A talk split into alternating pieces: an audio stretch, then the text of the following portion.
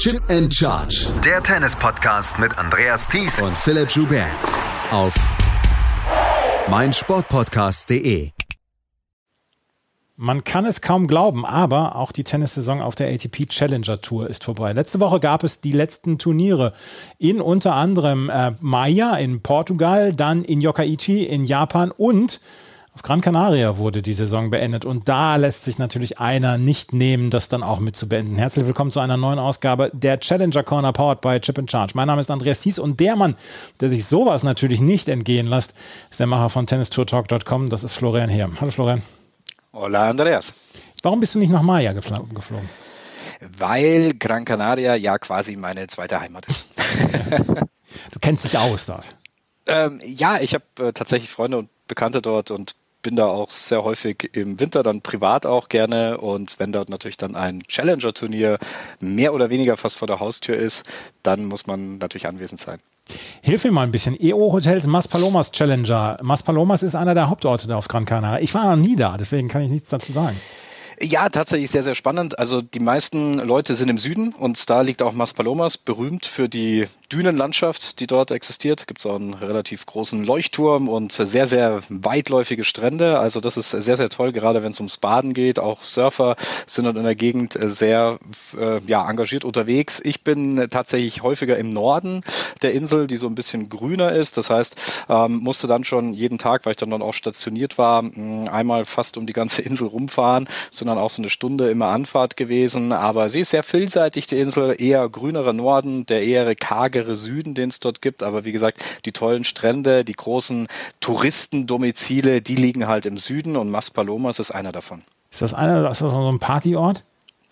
Ja, das ist eher so Playa del Ingles, das kennt man, glaube mhm. ich. Ja. Äh, das, ist, das ist so diese Partymeile. Äh, Maspalomas ist tatsächlich etwas ruhiger, etwas gediegener. Da gibt es auch einen großen Golfplatz in der Nähe. Ähm, ist vielleicht auch eher ja, würde schon sagen, eher so kaufkräftigeres Publikum dann tatsächlich auch mit dabei. Ähm, aber natürlich ist es schon sehr touristisch angehaut. Das ist jetzt nicht sehr, mm, ja, äh, sag ich mal, richtig authentisch, wie es halt jetzt eher vielleicht im Norden oder im, im Inselinneren dann ist, ja. Ja, dann lass uns mal auf das äh, Challenger zu sprechen kommen. Ich habe es gesagt, EO Hotels Mas Palomas Challenger. Es ist ein 75er Turnier gewesen, also der 75er Kategorie, 75 Punkte gab es dort für den Sieger. Ist das ein, ein etabliertes Turnier inzwischen? Ja, also, also zweite Ausgabe. Ähm, letztes Jahr Dusan Lajovic äh, das Turnier gewonnen. Erste mhm. Ausgabe, die auch zum Ende des Jahres stattgefunden hat. Ähm, nicht zu verwechseln, es gab ein anderes ähm, Turnier in Gran Canaria schon mal. Ich glaube, das war dann auch schon im vergangenen Jahr zu Jahresbeginn damals von MEF Tennis Events veranstaltet. Ähm, das hier ist, wie gesagt, unabhängig davon. Äh, das findet am Conde Jackson Tennis Club statt. Relativ große Anlage. Die Hotels, die ja hier eben Hauptsponsor auch von diesem Turnier sind, liegen direkt direkt ähm, ja, gegenüber. Das heißt, die äh, Spieler können natürlich direkt von den ihren Unterkünften dann fußläufig äh, auf die Anlage kommen. Das macht es natürlich dann sehr, sehr angenehm auch für die. Das heißt, sehr, sehr kurze Wege. Ähm, und ja, es soll auf jeden Fall auch im nächsten Jahr, soweit ich gehört habe, wieder stattfinden. Und ähm, ja, bin gespannt drauf. Äh, schön, dass es dann eben auch weiterhin ein Turnier auf Gran Canaria gibt, weil das andere von MEF Tennis Events hat ja nicht mehr stattgefunden. Die sind inzwischen eher auf Tenerife gegangen ähm, und haben dort dort in diesem Jahr auch schon drei Events äh, stattfinden lassen und dann auch im nächsten Jahr kommen dort schon wieder drei Turniere. Es war sehr gut besetzt, dieses Turnier am Ende der Saison. Pedro Martinez war an eins gesetzt, den hören wir nachher auch noch. Der hat nämlich das Turnier gewonnen. Sumit Nagal an zwei. Es waren einige junge Spieler dabei, es waren auch einige deutsche Spieler dabei, so auch unter anderem Timo Stodder. Und auf den kommen wir jetzt gleich als erstes mal zu sprechen, weil der hat hier die zweite Runde erreicht. Und Timo Stodder ist ein ganz interessanter Mann. Eigentlich habe ich von dem gedacht, dass der dieses Jahr vielleicht so ein bisschen den Durchbruch mal schaffen kann, so unter die Top 200, weil diese diese imaginäre Hürde von Platz 270, die scheint er noch nicht überwunden zu haben und noch nicht überwinden zu können. Er wollte sich für die, ähm, für die, für die Grand Slam Qualifikationen qualifizieren. Das hat er noch nicht geschafft und das, darauf muss er auch noch ein bisschen länger warten. Aber ihr hört ihn jetzt erstmal im Interview mit Florian Herr. Du sagst, du bist nicht in deiner besten Verfassung. Warum? Also was, woran hakt es im Moment? Nicht, ja, Chancenverwertung definitiv mhm. äh, ist nicht so gut. Ähm, sehr, sehr viele Matches dieses Jahr verloren, die ich auch hätte äh, durchaus gewinnen können. Mhm. Äh, viele Chancen gehabt, viele Satzbälle gehabt, viele Matchbälle gehabt. Ähm, da habe ich momentan echt einen Hänger drin. Äh, und dennoch fühle ich mich eigentlich, dass ich besser spiele. aber irgendwie äh, zeigt es sich noch nicht ganz in meinen Ergebnissen. Ist das auch so ein bisschen, ich habe so den Eindruck, äh, du schwankst gerade so ein bisschen äh, zwischen vielen ITF-Turnieren, Challengers. Genau. Ist das so dieses In-Between, wo du dich so gerade auch vielleicht. Ja, ich meine, ich hatte jetzt auch im September, Oktober sehr, sehr viele Punkte zu verteidigen, was ich äh, leider nicht geschafft habe, weil ich sehr, sehr viel im Sommer gespielt habe und dann wahrscheinlich einfach ein bisschen kaputt war, auch mental und körperlich in diese ITF mit der Erwartung reingegangen bin, dann wieder die ganzen Punkte normal zu verteidigen und vielleicht draufzupacken. Und ja, das war auf jeden Fall ein Fehler, auch nicht viel trainiert an spezifischen Sachen. Also von daher ähm, hat man daraus gelernt. Also tatsächlich so eine, so eine Turnierplanungsgeschichte. Auch, Ja? auch auf jeden Fall. Und, oder Trainingsplanungsgeschichte auch. Ja. Okay. Ähm, Was sind die Konsequenzen für 2024? Definitiv gewählter die Turniere aussuchen, gezielter Trainingsblöcke reinbauen, finde ich. Ja. Trotzdem, insgesamt ist es die letzte Saison der, der Challenger Tour auf jeden also letzte Woche, der letzte Saison ist nicht die letzte Woche der, der Challenger Tour dieses Jahr. Ähm, äh, wenn du jetzt ein bisschen Fazit schon mal ziehen würdest von der Saison her, was waren so die Highlights?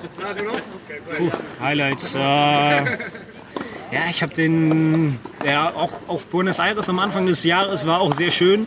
Äh, viel gelernt dort, viel trainiert, äh, viele neue Sachen kennengelernt. Ähm, gegen gute Leute knapp verloren, dran gewesen, nicht genutzt. Äh, dann ein bisschen so mental tief gefallen und dann im Mai ging es dann halt wirklich aufwärts wieder, äh, wo ich dann ein bisschen wieder Erfolg hatte in Mostar, wo wir uns getroffen haben. Äh, und auch danach dann äh, Poznan war sehr gut, das Challenger, erstes Mal Challenger Halbfinale gespielt dort, dann Halbfinale in Augsburg gespielt. Ähm, das waren schon so die, die größten Turniere. Oder Marburg. Marburg, Turniersieg, oder? Genau, Ja. Einzel und Doppel. Ähm, ich bin sogar nach Ibiza zweimal geflogen dieses Jahr, was mir sehr geholfen hat, weil ich danach dann wiedergekommen bin und gleich Turnier gewonnen habe, zweimal. Also- was ist da passiert? Oder Äh, einfach, einfach mental äh, äh, ausgeschaltet und, und ein bisschen Spaß gehabt mit meinen Freunden. Und von daher, das hat mir auf jeden Fall geholfen. Muss man weitermachen. Ja, ist auch ganz gut, wenn man nochmal abschalten kann. Ja, absolut. Ähm, äh, äh, du kommst jetzt auch gerade, äh, hast du nochmal Antalya gespielt. Also ist jetzt äh, so dieser Antalya-Swing, der ja fast das ganze Jahr übergeht. Ähm, äh, inwieweit war das jetzt nochmal, war das wichtig, jetzt nochmal irgendwie war- Rhythmus zu kriegen nee, oder, das oder was? War, das war zäh. Das war wirklich zäh. Äh, Rudi war ja auch erste Woche dort bei den 25ern. Sehr, sehr langsame Bedingungen, sehr, sehr schlechte Plätze. Dann spielen wir mit Atengo-Bällen, haben wir auch noch nie wirklich gespielt. Ähm, also die Bedingungen waren nicht gerade so doll. Dann hat es auch noch geregnet fast äh, jeden Tag. Zum ersten Mal das windig. gemacht? Weil das ist ja, also äh, warst du zum ersten Mal dort? Nee, ich war letztes Jahr auch dort und da habe ich auch sehr viele Punkte eigentlich gemacht, 24 und die habe ich alle verloren jetzt. Ähm, ja, war ich auch wieder äh, mit dem Gedanken dort, wieder meine Punkte zu verteidigen. Ähm, ja, dieses Jahr sollte es nicht so sein. Äh, Was man positiv sehen kann, ich habe jetzt nichts zu verteidigen bis Ende Mai. Also äh, nach dieser Woche gehe ich im Urlaub erstmal für anderthalb, zwei Wochen und dann. aber nicht nach Ibiza. Nee, nee. Die Saison ist vorbei, Was dort auch. Was sind die, was sind die, was sind, die Pläne? Äh, ich gehe wieder nach Amerika, meinen Bruder besuchen und meine Freundin. Äh, werden wir weitersehen. Ähm, Gran Canaria zum ersten Mal? Oder Nee, letztes schon, Jahr war äh, ich auch Ah, hier, du, du hast auch also hier gespielt, Mas Die erste. Runde äh, war sehr wichtig heute auch für mich, weil Ja. das wären meine letzten sieben Punkte gewesen, die ich Ja, verloren hätte. okay. Die habe ich sozusagen heute verteidigt wieder. Ähm, letztes Jahr ganz knapp zweite Runde verloren, also dieses Jahr will ich es besser machen. Wie gefällt es dir hier insgesamt? Also, ähm, ich weiß nicht, Ah, ich hier, hier, hier ja, auch schon mal Urlaub gemacht? Weil, Nee, Urlaub noch nie gemacht, Mhm. aber äh, ja, Hotel, äh, Atmosphäre hier sehr, sehr cool. Ich wollte es auch unbedingt wieder spielen, dieses Turnier. Mhm. Okay. Weil es jetzt nochmal Ende November einfach schönes Wetter auch ist. Ja. Ähm, Plätze sind sehr, sehr rutschig, finde ich. Okay, ja, stimmt, du hast einen relativ unfreiwilligen Ja, ähm, ja. Stunt schon äh, im- beim, beim, Au- beim, beim Einspiel schon gehabt, genau. Aber ich glaube, er hatte auch Probleme, also von daher. Okay, alles klar, super. So, erstmal vielen Dank, wir sehen uns. Ich habe zwischendurch gedacht, du müsstest ihn trösten. Ehrlich? Warum? Nein, er, hatte, er hatte gesagt, ja, es ist, ist alles nicht so richtig gut gelaufen und so. Und du hast dann gesagt, ja, naja, gut. Äh, Ja, ich war, ich war auch ein bisschen erstaunt, dass er vielleicht so zwischenzeitlich, glaube ich, ein negatives Fazit Genau, ja. hat. Aber Mhm. ich glaube insgesamt, ich glaube insgesamt tatsächlich ähm, hat er es dann nicht so schwarz gesehen. Ähm, er hat jetzt, glaube ich, die Saison abgeschlossen, so irgendwo in den 320er Rängen, glaube ich, der Weltrangliste. Also das sind natürlich jetzt nicht diese von dir vorgegebenen äh, Top 200 gewesen. Da hätte er sich wahrscheinlich auch ein bisschen mehr erhofft selber. Ähm, er hat ein paar gute Resultate gehabt. Ich habe ihn ja äh, im Frühjahr in Most bei einem ITF-Turnier schon mal gesprochen gehabt und ähm, da war er auch richtig in guter Form. Ähm, zwischenzeitlich dann eben wieder mal ein paar Hänger drin gehabt, ähm, dann aber auch wieder mal einen Turniersieg dann auf dem Pro Circuit feiern können. Also es waren so viele Ups und Downs und ich glaube, darum geht's jetzt auch für ihn, ähm, jetzt dort eben hier auch eine gewisse Kontinuität zu schaffen. Und man darf auch nicht vergessen, er ist ja noch relativ frisch eigentlich auf dem Pro Circuit, denn er hat ja lange College Tennis gespielt, ähm, war dort eben für die University of Tennessee unterwegs und ähm, ist ja eigentlich so eine Art Spätstarter, wenn man will, gehört er zu dieser College-Riege und ähm, ich glaube, da hat er noch ein bisschen Zeit, sich da auch dann tatsächlich zu etablieren und ja, vielleicht dann der von dir schon eben angesprochene Durchbruch dann vielleicht 2024. Es ist aber in, der Tat so, dass man immer das Gefühl hat bei, bei, bei Spielern, dass so diese Hürde 250, gerade so diese Grenze zu den, zu der Grand Slam Qualifikation, dass das immer noch so ein, so eine, so eine kleine unsichtbare Hürde ist für viele Spieler, darüber zu kommen, dann auch in die Challenger dann immer reinzukommen und mhm. ähm, dann auch in die, in die Challenger-Hauptfelder reinzukommen, dass das immer noch so ein, so ein kleiner Step ist. Wir haben immer wieder Spieler gesehen, die das, die das natürlich im, im Vorbeigehen gemacht haben. Wir haben Spieler gesehen, die es so nach und nach machen. Wir sprechen gleich noch über Philipp Misolic, der meiner Meinung nach da einen sehr, sehr guten Step gefunden hat. Bei äh, Stodder ist diese, er kommt noch nicht über diese Hürde. Ist wie, wie früher im Computerspiel, so dieses eine Level, was noch nicht übersteht. Ja, aber wie gesagt, also ich glaube, da fehlen ihm auch ein paar Jahre, ähm, die man ihm halt zugutehalten muss, da er eben noch nicht so lange tatsächlich eben in Regelmäßigkeit auf dem Pro Circuit unterwegs ist. Und ähm, ich glaube, das muss man eben eben noch diese Zeit auf jeden Fall gewähren. Aber das ist auch die Unzufriedenheit, die dann vielleicht bei ihm auch ein bisschen rauskam. Ähm, wie ich ja auch im Interview angesprochen habe, es geht so ein ein wenig, dass man zwischen den äh, Levels sich dann eben auch befindet, ja, um jetzt mal in dem Sprachgebrauch zu bleiben, also zwischen Challenger und ITF-Ebene.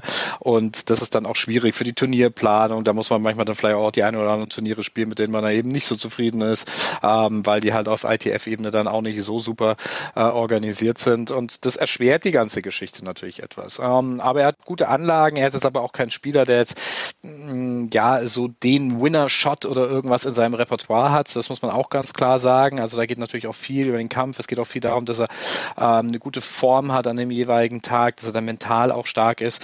Aber ja, ich glaube, er ist da noch auf einem guten Weg und ich würde ihm dann auf jeden Fall nochmal diese Zeit geben, ähm, dass er dann diese imaginäre Hünde dann auch schafft. Äh, ich glaube, das Potenzial dafür hat auf jeden Fall ich habe eine ganze Menge Matches von ihm dieses Jahr gesehen, weil ich immer auf diesen Moment gewartet habe. Und äh, ich bin sehr gespannt, ob er das dann nächstes Jahr dann machen kann. Auf jeden Fall ist er ein sehr interessanter Spieler und dass der Spielstil, der ist jetzt nicht, ist jetzt nicht so, dass man denkt, hier, da ist der eine Schlag, der der absolute Killerschlag ist. Das ist kein Schlag dabei, wo man ja. sagt, der, der holt damit die äh, alles vom Himmel, die Sterne vom Himmel. Aber es ist ein sehr solides Spiel und da bin ich gespannt, wie er 2024 dann aufschlagen wird. Er sagt ja selber, er hat gut trainiert und er sagt auch, er glaubt, dass er ein besserer Spieler ist. Nur die Ergebnisse sind im Moment noch nicht da. Er ist in der zweiten Runde ausgeschieden in, dieser, ähm, in diesem Turnier Timo Stoller gegen Daniel Rincon, der dann am Ende das Halbfinale erreicht hat. Auch das Halbfinale erreicht hat Philipp Misolic. Und über den haben wir 2021 schon mal gesprochen. Und damals haben wir gesagt, you heard him here first. Und er hat seitdem eigentlich einen sehr, sehr stetigen Aufstieg in der Weltrangliste gemacht. In diesem Jahr stagnierte das so. Und er muss vielleicht das nächste Level jetzt noch nehmen, dass er wirklich in die ATP-Hauptfelder reinkommt, beziehungsweise sich ähm, konsequent für die ATP-Hauptfelder qualifiziert. Er ist jetzt ungefähr um die 150 in der Weltrangliste, ist, gehört aber jetzt zu den Nachwuchshoffnungen dort in Österreich. Und er hat hier das Halbfinale unter, erreicht, unter anderem mit einem Sieg über Henry Squire. Und nach diesem Match gegen Squire hat Florian Heer mit Philipp Misolic gesprochen. Ja, dann erstmal schön, dass es auch persönlich jetzt mal geklappt hat. jetzt hier in Gran Canaria, bist du zum ersten Mal hier? Ich bin zum, auf Gran Canaria bin ich das zweite Mal. Hier. Das zweite Mal, das zweite Mal auch zum Tennis spielen. Hier kann man auch ganz cool Urlaub machen. Genau. ähm, ja, wie, wie gefällt es dir? Wie sind die Bedingungen hier? Ich finde es ich find's sehr schön. Ich meine, ich habe gewusst, bevor ich hierher gekommen bin, dass, dass es schön wird. Also, also von dem her finde ich es super. Es ist ein bisschen aber schwierig zum Tennis spielen manchmal. Ich, heute fand ich es eigentlich okay, aber gestern beim Training war der Wind eigentlich ziemlich stark Ja. und da könnte es manchmal ab und zu ein bisschen schwieriger sein, aber so vom, vom, von der Insel her ist es super. Ähm, ich habe jetzt, weil du sagst, das zweite Mal, ich habe jetzt nicht gecheckt, ähm, äh, war das auch dann hier das Turnier? Das oder? war letztes Jahr auch hier, aber, aber auf, der anderen, auf der anderen Seite der, der Insel.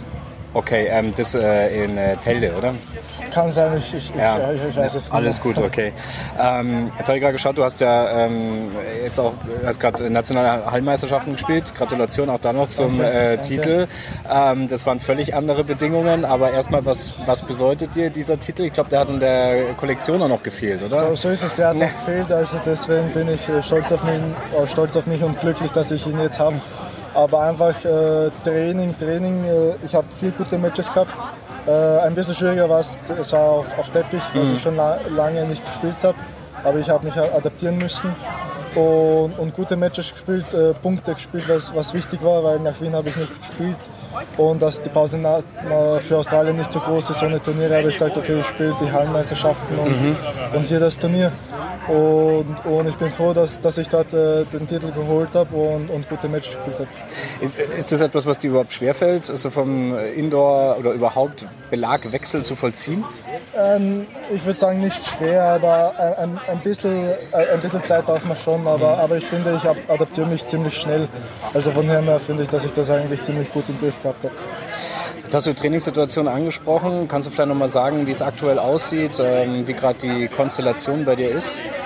Ja, halt äh, wieder nach dem Turnier halt wieder Training. Es, ist, es gibt noch einen Monat bis zu den Australian Open und einfach auf die Sachen äh, Acht geben, also auf alle Sachen Acht ge geben, aber auf die, was wir halt mehr, mehr au- auf die wir uns mehr fokussieren werden, die wir halt mehr verbessern wollen.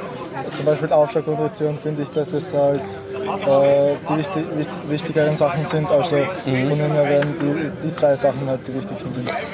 Insgesamt, ich meine, letzte, letzte Woche der Saison, wenn man jetzt ein bisschen Fazit zieht, ein bisschen zurückblickt, ähm, wie zufrieden bist du? Was waren auch die Highlights vielleicht in dieser Saison für dich?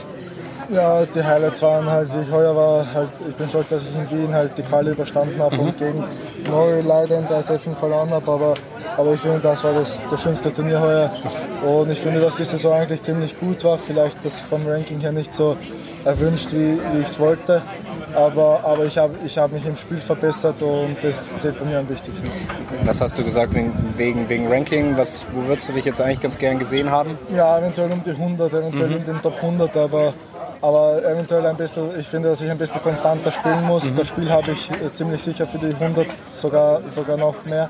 Aber, aber die Konstanz ist, finde ich, äh, finde ich die, die, der größte Unterschied.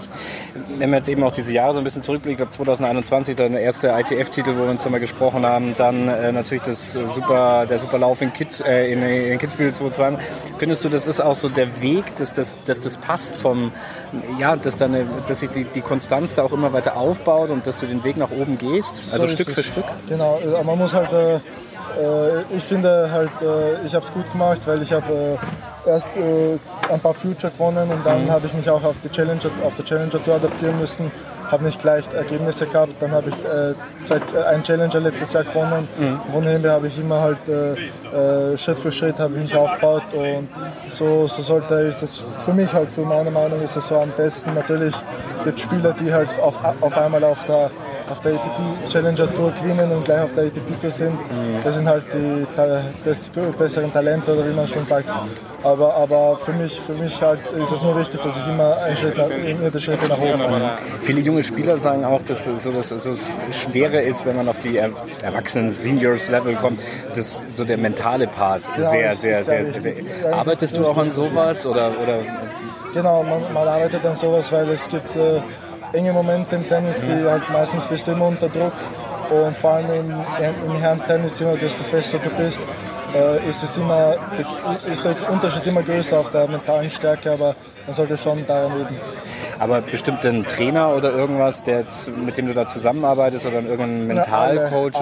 Man hat Mentalcoaches, aber alle Trainer, Fitnesstrainer, alle sollen dir in aller Hinsicht helfen können. Also, Das heißt, ähm, wenn du jetzt, ich meine, gut, bist ja noch im Turnier, ist ja noch ein bisschen Zeit, aber ähm, wenn das Turnier jetzt hier dann vorbei ist, ähm, geht ein bisschen Urlaub machen oder, oder wie ist so der Fahrplan und Ähm, vor allem dann auch Off-Season? Ich werde weiter, dann weiter gleich trainieren, weil ich habe Urlaub nach Wien gemacht, zehn Tage. Also habe ich mich gut erholt, also kann ich, bin ich fit, um weiterzumachen. Wo warst du? Oder Zu Hause, du- zu Hause Ah, nur, nur, Ja, man nur- ist den, das ganze Jahr unterwegs und dann wünsche ich mir, dass ich ein paar Tage zu Hause sein kann. Bei dir, wenn, wir- wenn wir von zu Hause sprechen, ist dann wo genau? Weil du hast ja, sag ich war mal, so mehrere. Genau, ich in Kroatien und in Graz. Ja. Ich war, äh, am Anfang war ich in, in, in Graz nach Wien und dann bin ich nach Kroatien gegangen, noch ein Ja. paar Tage Pause gemacht und dann startet dem Training. Okay, und die, und die Off-Season, ähm, machst du auch immer so ein bisschen auch mal weg? Also ich meine, äh, Dominik Thiem oder so macht ja immer so hier zum genau. Beispiel auf den Kanaren auch ganz gerne mal so Eventuell, ein, so ein Wintercamp. Werde ich, eventuell werde ich nach, nach, dem Turnier zu, auf Tenerife gehen, wo Günther seine Vorbereitung Mhm. Ja. macht mit, mit vielen Spielern. Und, aber das ist noch nicht sicher. Schauen wir mal, wie, wie lange ich hier im Turnier bin.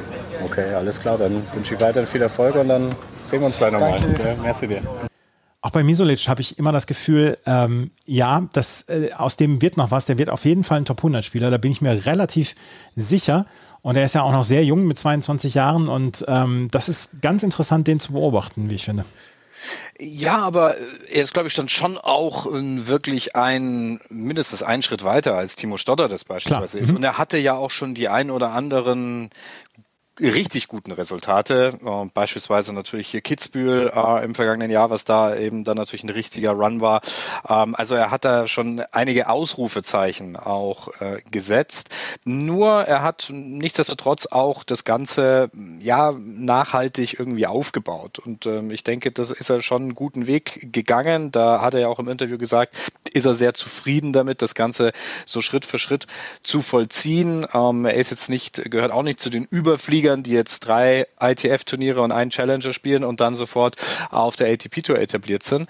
Aber ähm, er ist einen richtig guten Weg gegangen und ähm, wir hatten ihn ja damals im äh, im Interview, glaube ich, äh, letztes Jahr, oder? Ähm, Vorletztes er Jahr, meine ich, Äh, 2021. vorletztes Jahr, ja. Ja, äh, richtig, genau, wo er in Porridge Genau. äh, damals sein erstes ITF-Turnier gewonnen hat, was er dann im vergangenen Jahr, deshalb ein bisschen durcheinander gekommen, äh, wieder gewinnen konnte und dann mit dem äh, Challenger-Erfolg in Zagreb noch einen draufgelegt hat.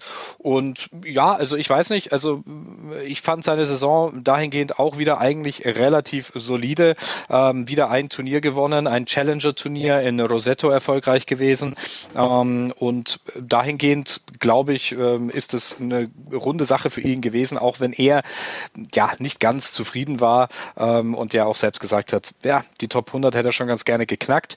Nichtsdestotrotz, also er ist da, glaube ich, auf einem sehr guten Weg. 149. war er Anfang des Jahres in der Weltrangliste. Ähm, jetzt am 4.12. war er 146. Also das war eine Ja. sehr konstante Saison. Er hat seine Punkte gehalten aus dem letzten Jahr, das kann man so sagen. Er hat nicht den, den weiteren Schritt gemacht, aber auch er ist ein Spieler, auf den wir auf jeden Fall 2024 achten sollten und auf den das österreichische Tennis dann auch achten sollte. Das österreichische Tennis, weil es ja durchaus dieses Jahr einige gute Geschichten geschrieben hat, zum Beispiel mit Sebastian Ofner, was allerdings auch sich noch nach wie vor Sorgen macht um jemanden wie Dominik Thiem, der seine Form noch nicht wiedergefunden hat. Am heutigen Mittwoch, wo wir aufnehmen, sind ja gerade die Entry-Lists für die Australian Open bekannt gegeben worden und ähm, Dominik Thiem wird der erste Spieler sein, der außerhalb des Hauptfeldes ist. Er wird höchstwahrscheinlich noch reinkommen, weil irgendeiner der Spieler der 97 jetzt Qualifizierten wird schon noch rausziehen. Aber ähm, er ist im Moment noch nicht da, wo er gerne sein möchte. Philipp Misolic kann sich aber aufmachen, dann so ein bisschen ja, seine Nachfolge dann vielleicht auch zu übernehmen, auch wenn es vielleicht nicht für einen Grand Slam reichen wird. Aber es ist auf jeden Fall eine sehr, sehr interessante Geschichte rund um Philipp Misolic. Und damit kommen wir zu einem Spieler, der hier an zwei gesetzt war und in seiner ersten Runde klar gewonnen hatte gegen Alejandro Moro hatte dann allerdings verloren gegen Imanol Lopez Morillo in drei Sätzen, knapp in drei Sätzen. Und das ist Sumit Nagal. Sumit Nagal ist Inder und auch er ist so einer der Spieler, die so an die Top 100 anklopfen wollen. Ein Spieler, den man auf fast allen Challengern in diesem Jahr gesehen hat, der sehr, sehr viel gespielt hat. Und Sumit Nagal ist ein sehr interessanter Mann und auf den hören wir jetzt im Interview mit Florian Heer. So congratulations. Uh, good start into the tournament. Is it easy for you to adapt to the conditions here because you played Valencia before? And um, is it A little bit it- different. Um, uh, a good thing about uh, Valencia was that I lost early, so I, I was able to come here early. um, but uh, you know, clay to clay is not a big difference. Sure, ball ball makes a difference. You know, weather makes a difference. But weather here in Valencia is pretty much similar. You're playing around 20, 25 degrees in between. Yeah, sure, I like the balls better here than I like in Valencia. So I would say that's the difference. it's your first time in Gran Canaria? yeah, first time in Gran Canaria. What are your impressions about the Um, island so Very far? nice. I mean, I went to the dunes yesterday in the morning. Um, really, really nice, uh, nice, uh, um, uh, uh, really nice to see something. You know, um, I'm not seeing much.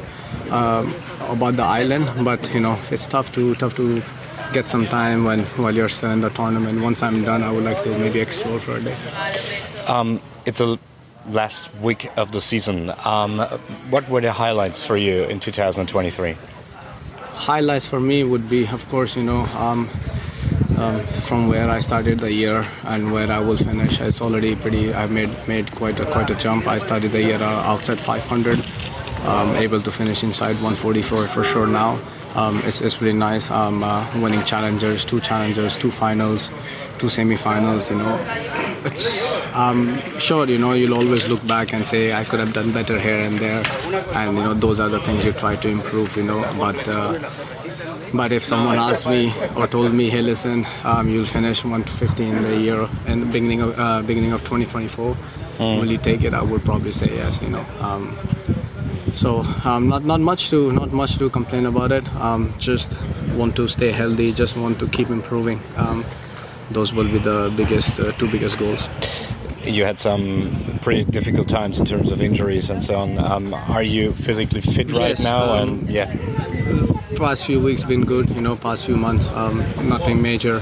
So hoping hoping to stay like this. You know. you also made um, a couple of headlines uh, criticizing more or less the distribution of the prize money system. Um, is there anything that you that you that you would say that it, that it, will, uh, it will change? There's a I think I mean there's changes coming, you know, but I think it's coming too slow. Um, uh, like I said, you know, even if you, we can sit here and do the maths all day. You know, ATP once they say we don't want to give money on Challenger Tour because Challenger Tour is not what uh, what is ATP. So there are a lot of talks, you know, like this. Um, if you look at it, if you make I can I can sit with you and, and, and explain you the expenses. If you don't make finals, uh, semi-finals or upper finals, you're in loss every week. You know, so it's not easy unless you travel alone. When you travel with someone, you have to keep in mind. Oh, of course, you know. Then ATP will say, oh, we don't care if you travel, but which tell me which sport doesn't have a coach or a, or a support staff with them. Yeah. There's not one one uh, one sport. So mm. why do they ignore this part? You know, mm. that somehow we need to pay. You know, if anywhere you can you can go around and like you know try to find out anywhere you pay easily 40 50,000 euros a year you know mm. if you look at just in coaches plus on expenses this and that let's say maybe you pay another 30k 80k 70 80k 100% you're paying expenses so now do you make 100k on the challengers it's 100k is what I've made uh, this year, which is two finals, two winner, two finals, and two semis, and and one slam. So you need to have have like this to make 100k. Otherwise, exactly, you know, that's my point. And you're still based in Germany, um, Right, so Mansell Tennis Academy. yeah, and and I also read that you had some troubles to finance this as well. Um, yeah, Yeah, beginning of the year, I was not part of the academy because I had nothing to, to, to pay them. But you know, they were nice enough to say, listen, try try to um, uh, do your best in these three months. We'll be behind you. Uh, um, you don't have to pay us for this, but uh, they have they've supported me a lot, you know, and, and I am happy to give them. You know, if I make top hundred and play the big tournaments, it benefits me and the academy, which is Yeah. which is what we both want to be in in future. You know, want to be doing. Yeah. what about your German skills? My German skills, I mean, my German's not good. Yeah, not good at all. But are you working on it? Uh, so so here and there. okay. Um, and there was there was just another thing coming up um, about the Davis Cup. Um, I heard that you um, don't want to play in yeah, February. yeah, I'm in South America in Jan. End of Jan, I want to play on the clay clay uh, uh, uh, swing in South America, where where I'll be there for six seven weeks. You know, it's not easy to come from there. It takes three to four days just to come to towards India because the flights are so long.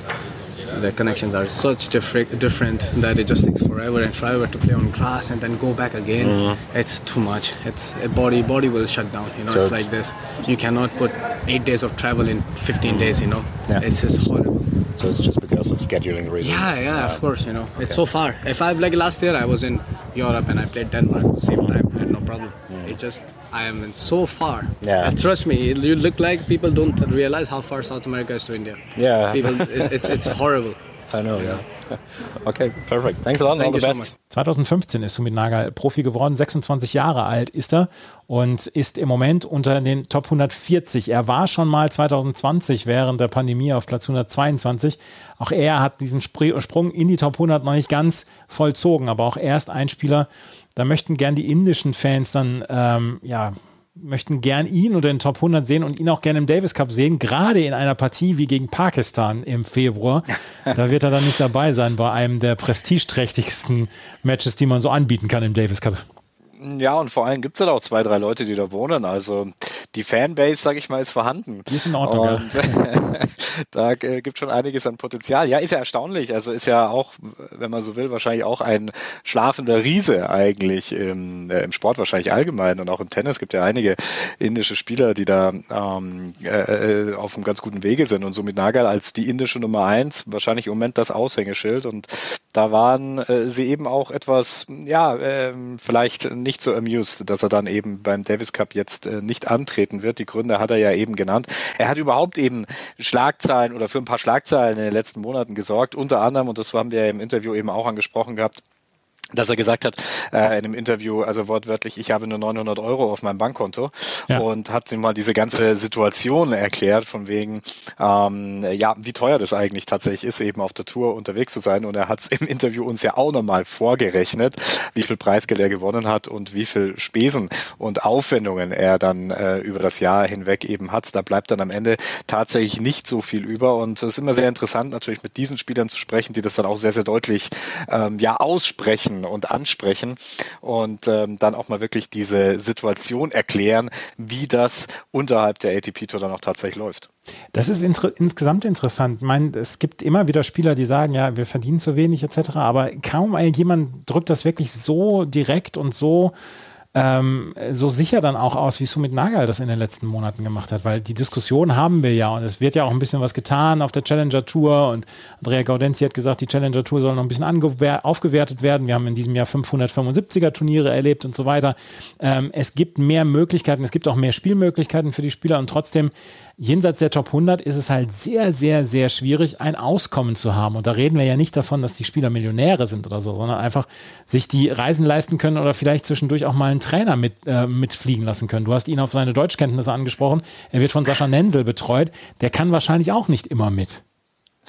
Äh, ja, äh, natürlich. Und äh, wie er ja auch gesagt hat, es geht auch darum, überhaupt in dieser Akademie zu trainieren das ist ja auch nicht mhm. ähm, in der Regel für Umme. Und da war ja eben auch der Fall, dass er im Endeffekt zu Beginn dieses Jahres eigentlich gar keine finanziellen Mittel zur Verfügung hatte, um an der Nensel Academy ähm, hier auch ähm, den ein oder anderen Euro dort ähm, ja, äh, zu überweisen, um eben dort auch die Trainingsmöglichkeiten ähm, ja, äh, zu genießen. Und ähm, deshalb ist für ihn natürlich auch schon ein bisschen Druck zu sagen, okay, jetzt musst du dann eben auch in die größeren Turniere kommen, um eben auch gerne etwas zurückzugeben.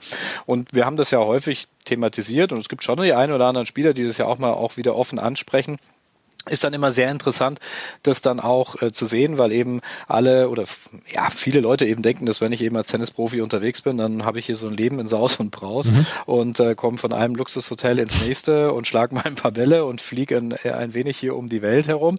Ähm, letzteres vielleicht schon, aber auch das muss man sich eben leisten können. Ja. Und ähm, das ist eben der Punkt. Und wenn man dann eben auch noch trainieren möchte und einen Trainer mitnehmen möchte, und er hat in dem Interview auch ganz klar gesagt, was ja eigentlich Usus ist in anderen anderen Sportarten. Ne? Er hat ja wirklich angesprochen und gesagt, welche Sportart gibt es eigentlich, wo kein Trainer mit dabei ist? Ja? Ja, genau. Und ähm, das ist ja dann schon eben etwas Besonderes und äh, immer sehr interessant. Und äh, ja, da bin ich dankbar immer für jede offene Worte. Das war also Sumit Nagal. Sumit Nagal hat kein so wirklich erfolgreiches Turnier dort im Einzel gehabt, ist in der zweiten Runde ausgeschieden. Ähm, einer, der ein sehr, sehr erfolgreiches Turnier gehabt hat und von dem wir noch häufiger hören werden und der zu dieser Generation gehört, die ihr in diesem Podcast kennt unter der Rubrik You Heard Him Here First, ist Kilian Feldbausch. Kilian Feldbausch hat deutsche Vorfahren, spricht selber aber kaum Deutsch, beziehungsweise ist in Genf geboren, also in der französischsprachigen Schweiz, spricht deswegen Französisch, aber auch Englisch. Und Kilian Feldbausch äh, war auch bei Florian im Interview und das Interview hört ihr hier. Yeah, first of all, congratulations. Uh, good win today. Um, what we're talking about your game, how would you describe your own game style? I'm uh, I'm very solid. I think player. I'm not uh, like John Isner or good uh, big serve. I just uh, find solutions, and yeah, that's it. I think. What are the strengths and weaknesses maybe you have to work on? Uh, maybe serve, Mhm. And uh, maybe some like volleys and all the offensive side.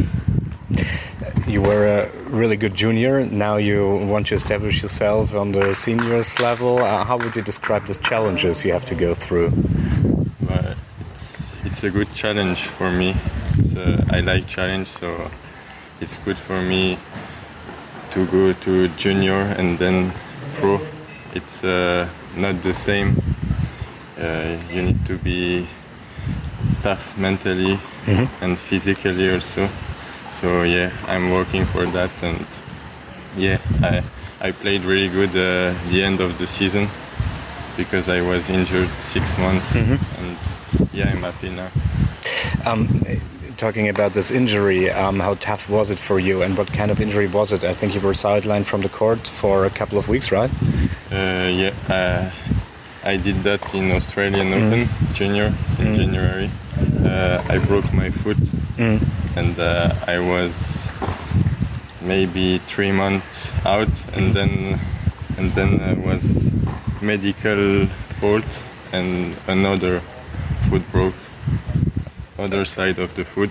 But it, but it, but it, but it was the right one, right? Yeah. Okay. Two times the same foot. Oh, okay. and uh, so another two months out. Yeah. So I restart to play end of June and Mhm. first tournament July. So was tough at the beginning. I lost almost every match, but now I'm happy that the confidence is here again. And you're physically fit, I guess. Yeah, no, Okay. all good. That's good. And uh, and um, uh, you already won your uh, first title, right? Um, uh, t- uh, two weeks ago. So you gained a lot of confidence. Um, yeah. Um, what can we expect from you here this week? Uh, I don't know. uh, I will try my best to play my best, and uh, we'll see tomorrow. I think tomorrow I play Mhm. again. I don't know. I haven't looked at the schedule yet. I will see tomorrow and uh, try to, to win again. But this week in Boca Raton, uh, it was, I think. Um, how was uh, how was the experience and winning the first pro title?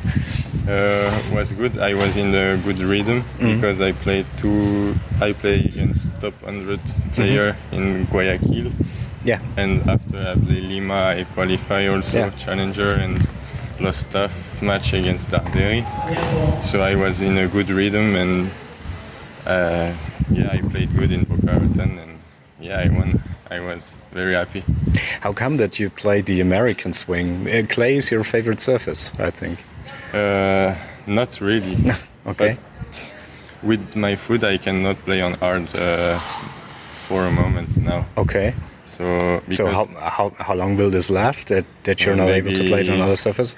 I don't know. I will try to do my preseason after this Mhm. tournament in hard court on Mhm. hard court, but maybe I will try again on clay uh, January, February, and then maybe March I go again on hard. Mhm. We'll see uh, the preseason how it goes. And that was the reason that you that you went for America? Yeah. Okay. Yeah, because I had my two last uh, junior exams in Challenger, so Yeah. was the two uh, the only two tournaments on clay. So yeah, it's nice. I prefer that. Uh, looking back, maybe it's it's the final week of the of the year or of the season at least. Um, um, yeah, what were your highlights maybe of 2023? Uh, my best result. Or, Yeah, and your own highlights, your personal highlights. What would you say? What what were the um, the best things this year? I think against the against Galan, okay. I won one set. Yeah. So yeah, I pre- I played really well, and then uh, again in Lima I played really well. So I think this was the two biggest tournament I Mhm. played, and then Boca Raton. Mhm. It's really nice to to win my first pro title. Yeah. So yeah, I think that's it. Okay.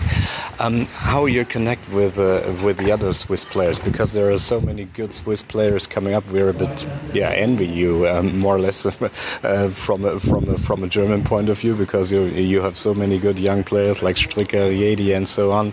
Um, how are you are you also part of this uh, connection of the of the young players there? Uh, I I was in the federation. Yeah. And then uh, I practiced with uh, Stricker, Redi, and Ronald also. Mhm.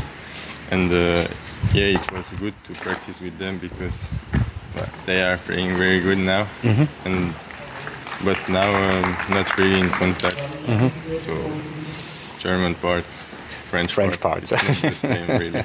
okay, but it's but it's still kind of a role model for you to to get the same path. You know that. Yeah. Yeah. Yeah. Okay. So so what are your goals for 2024? um, to to improve my game, and then uh, I think if I improve my game, I will uh, go high in the ranking. So focus on what I need to work, and then uh, put this on the tennis court match, and then uh, yeah, win some matches and maybe have some opportunity in uh, ATP 250, Geneva or Gstaad, and there uh, maybe yeah, play some good matches and win.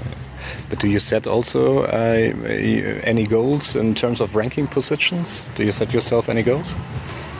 Uh, not really. I prefer not look uh, match uh, after match, and Okay. we'll see after. Perfect. Thanks a lot and all the Thank best. you. See you around. Thank you. Thank you. So viele Medientrainings hat er noch nicht gemacht.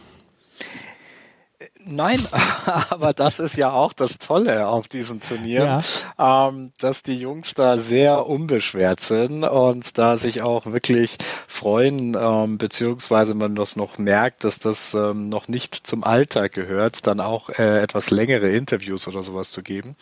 Aber sehr sympathischer äh, Typ, absolut, äh, sehr ruhig und das verkörpert er zumeist auch auf dem Platz, ähm, was ja auch äh, ein wichtiger Aspekt ist, dieser Mentalitätspart, den wir immer wieder ansprechen. Und da scheint er doch auch mit seinen 18 Jahren schon sehr, sehr weit zu sein. Dazu kommen, du hast es angesprochen, ich würde mal sagen, boah, gute Gene aus einer, aus einer Tennisfamilie. Na, der Großvater Franz Feldbausch, Davis Cup gespielt, 1956 für, für Deutschland. Ähm, auch sein Vater Michael war unter deutscher Flagge unterwegs, hat, glaube ich, dann auch so knapp die Top 700 der ATP-Weltrangliste geschafft und äh, seine Mutter, ähm, die gleichzeitig auch seine Trainerin ist, die war ja dann auch äh, Top 40 Spielerin auf der WTA-Tour und äh, das ist natürlich eine sehr gute Voraussetzung. Begleitet wurde er in Maspalomas dann von seinem Onkel, der auch äh, mit äh, als Tennistrainer da unterwegs ist. Also das sind natürlich wunderbare Voraussetzungen. Äh, mit seinen Deutschkenntnissen weiß ich nicht, ähm, ob er nicht wollte. Ich glaube, er spricht schon ganz gut Deutsch, aber ich glaube, da hat er einfach noch ein bisschen äh, da Scheu gehabt. Und äh, nachdem mein Französisch jetzt nicht äh, so toll war, ähm, haben wir das Ganze dann eben doch besser auf Englisch gemacht. Was ich, äh, was ich sagen möchte, ist, dass ähm, die Schweizer ja durchaus mit Dominik Stricker schon ein großes Talent haben, was noch gar nicht so alt ist. Und ähm, dass über Kilian Feldbausch allerdings Ähnliches gesagt wird wie über Dominik Stricker. Ich meine, er war schon bei den Australian Open, glaube ich, letztes Jahr im Halbfinale der, des Juniorenwettbewerbs, hat bei allen vier Junioren Grand Slams mindestens das Achtelfinale erreicht und von ihm wird eine ganze Menge erwartet und ähm, da bin ich sehr gespannt, wie er da in den nächsten Jahren wird ranwachsen können. Es ist ja immer die Generation nach den Großen, die die größten Probleme erstmal haben.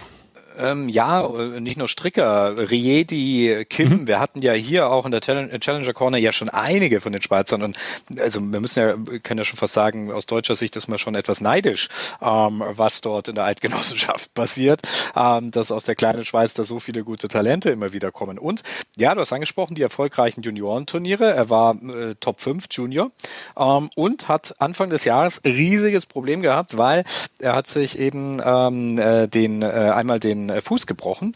Und ähm, dann äh, glaube ich äh, daraufhin nach auch einer ich habe es so am Rande mitbekommen falschen Behandlung glaube ich hat er auch mit einer Rolle gespielt dann glaube ich nochmal tatsächlich angebrochen wurde. Also der war für mehrere Monate auch in diesem Jahr eigentlich schon wieder raus. Und das ist ja sowieso die Grundvoraussetzung. Das gilt nicht nur für die älteren Herrschaften wie Nadal, Djokovic und so weiter, sondern das gilt natürlich auch für die Jungen, dass die Voraussetzung für alles ist, dass man natürlich erstmal gesund bleibt. Und äh, das war natürlich schon mal wirklich Pech für ähm, Feldbausch, dass er dort eben schon diese Verletzung äh, zu Beginn dieses Jahres dort erlitten hatte.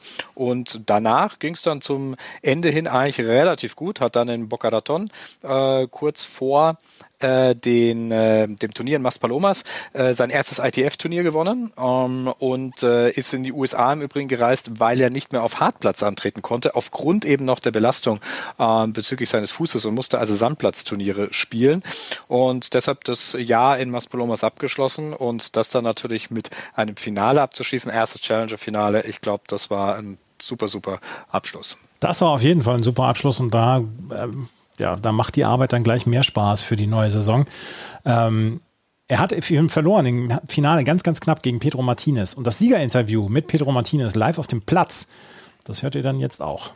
Pedro Martinez, champion of the Maspalomas Challenger. Uh, congratulations, good final today. Uh, what made the difference in this final today? I think I started every set with advantage, uh, but I didn't manage it really well. Uh, in the second set, I was up 6-4 to 0 and had the chance to stay 3-0 with two breaks, but then he played good. After I, I didn't play my best tennis. And at the end, this is the sport. This is what happens normally to everyone, and I'm, I'm happy that I could manage it in the best way at the end to, to take the title. And winning a title here in front of your family, I think, must be very special for you, right? Yeah, it is very special. That's why I came here when my kid was born, like four days ago. Coming here, I did a little bit effort to come here because it's also special for me.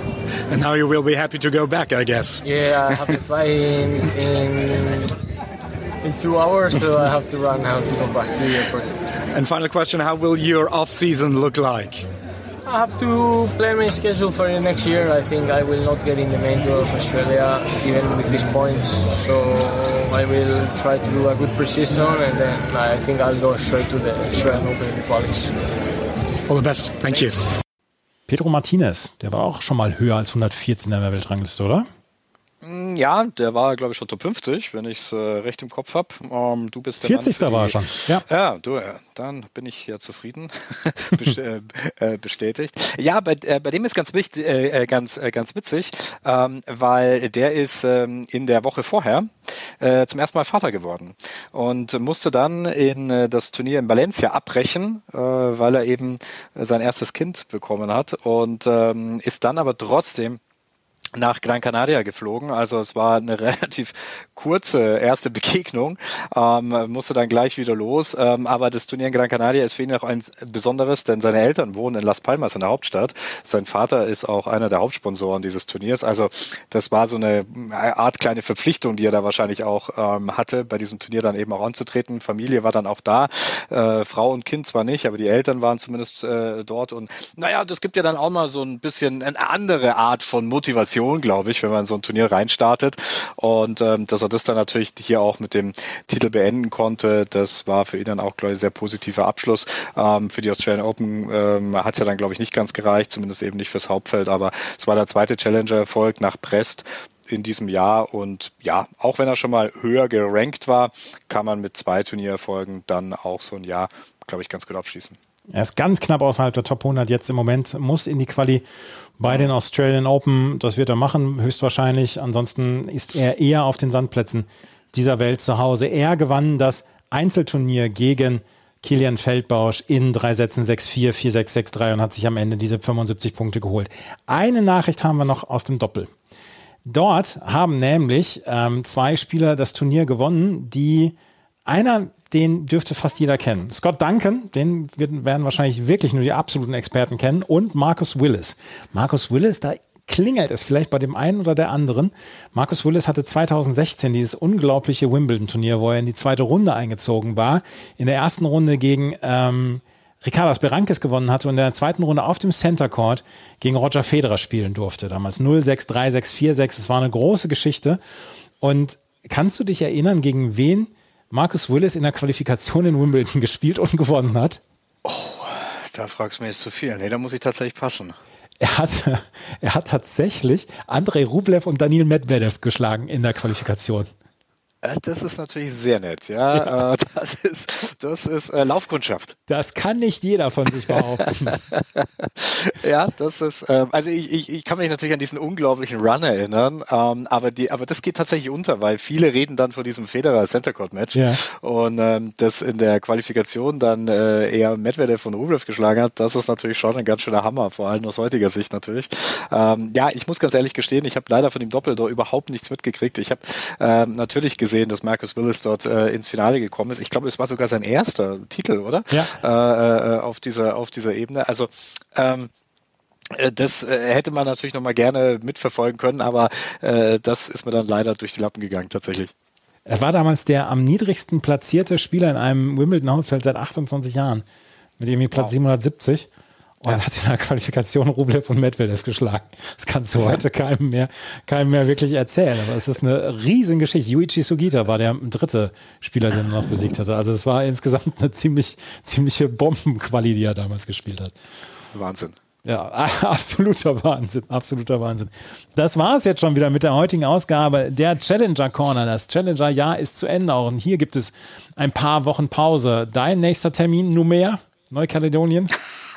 ja, den mache ich nur mit dir zusammen. Sehr gut. Ähm, du bist ja nur der Australienreisende. Jetzt muss ich dich noch mal ein paar, ähm, was sind das, einige tausend Kilometer wahrscheinlich mal weiter nordöstlich ziehen, damit wir mal in Neukaledonien starten. Ähm, nein, aber kurz danach äh, wird es bestimmt in Tenerife äh, für mich äh, wieder losgehen. Und äh, dann kommt ja auch schon bald Ende Januar Koblenz. Das heißt, da ist ja mal auch wieder dann die Challenger Tour zu Gast in Deutschland. Und dann sind wir auch wieder mit der Challenger Corner zurück. Das war die letzte Challenger Corner, die letzte reguläre Ausgabe dann jetzt. Ich habe beim letzten Chip and Charge Podcast schon gesagt, dass es die letzte reguläre Ausgabe ist. Nein, sie kommt hier jetzt.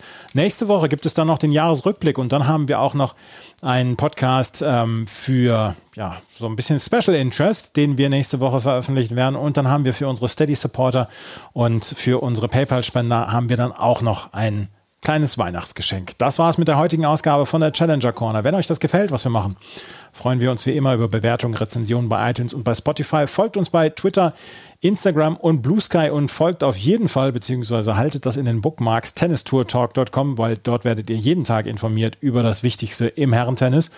Und ansonsten können wir nur sagen, vielen Dank fürs Zuhören. Bis zum nächsten Mal. Auf Wiederhören. Chip and Charge. Der Tennis-Podcast mit Andreas Thies und Philipp Joubert.